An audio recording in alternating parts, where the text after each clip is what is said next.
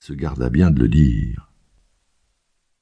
Les deux escrocs invitèrent le digne homme d'État à approcher et lui demandèrent s'il ne s'agissait pas là, en effet, d'un joli motif et de magnifiques couleurs.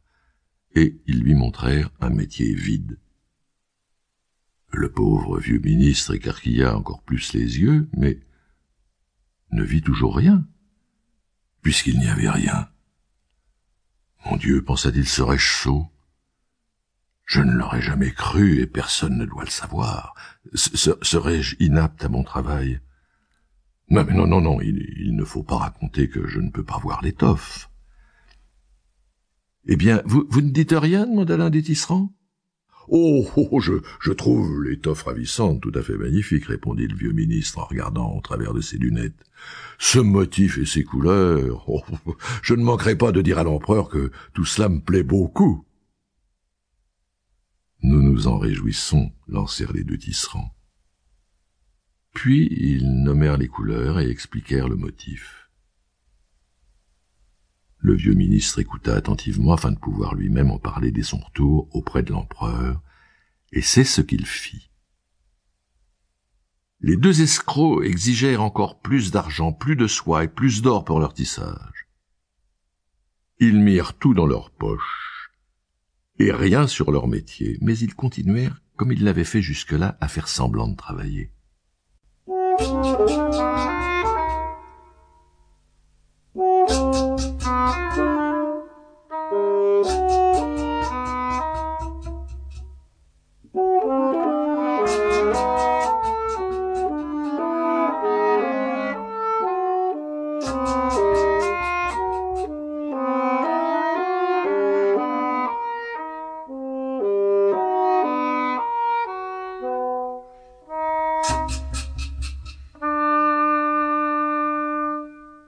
L'empereur envoya ensuite un autre honnête fonctionnaire pour voir comment allait le travail et si l'étoffe se trouverait bientôt prête, et il arriva à cet homme ce qui était arrivé au ministre.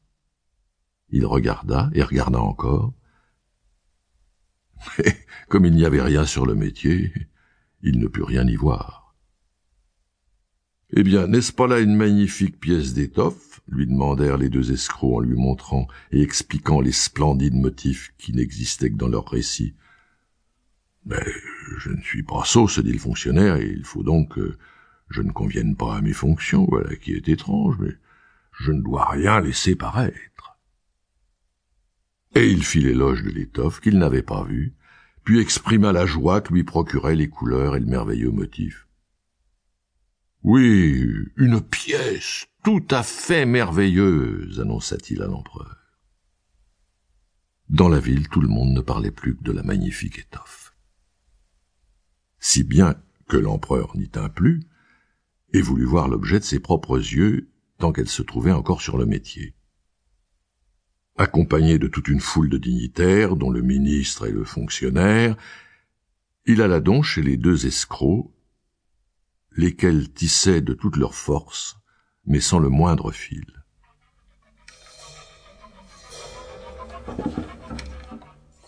Alors, ne trouvez-vous pas ce tissu magnifique? demandèrent les deux fonctionnaires déjà venus.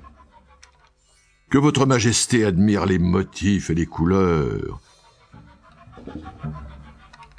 Puis ils montrèrent du doigt un métier vide, s'imaginant que les autres, eux, pouvaient voir quelque chose. Et comment pensa l'empereur mais, je ne vois rien. C'est affreux. Serais-je sot? Ne serais-je pas fait pour être empereur? Ah, voilà bien le plus terrible qui puisse jamais m'arriver.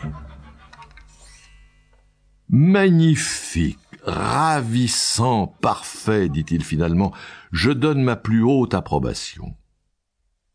Il hocha la tête en signe de satisfaction, et contempla le métier vide. Mais il se garda bien de dire qu'il ne voyait rien. Toute son escorte regardait regardait encore, mais comme pour tous les autres, rien ne leur apparaissait.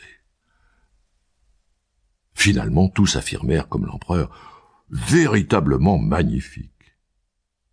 Puis ils conseillèrent à l'empereur de porter ces magnifiques vêtements pour la première fois, à l'occasion d'une grande fête qui se préparait.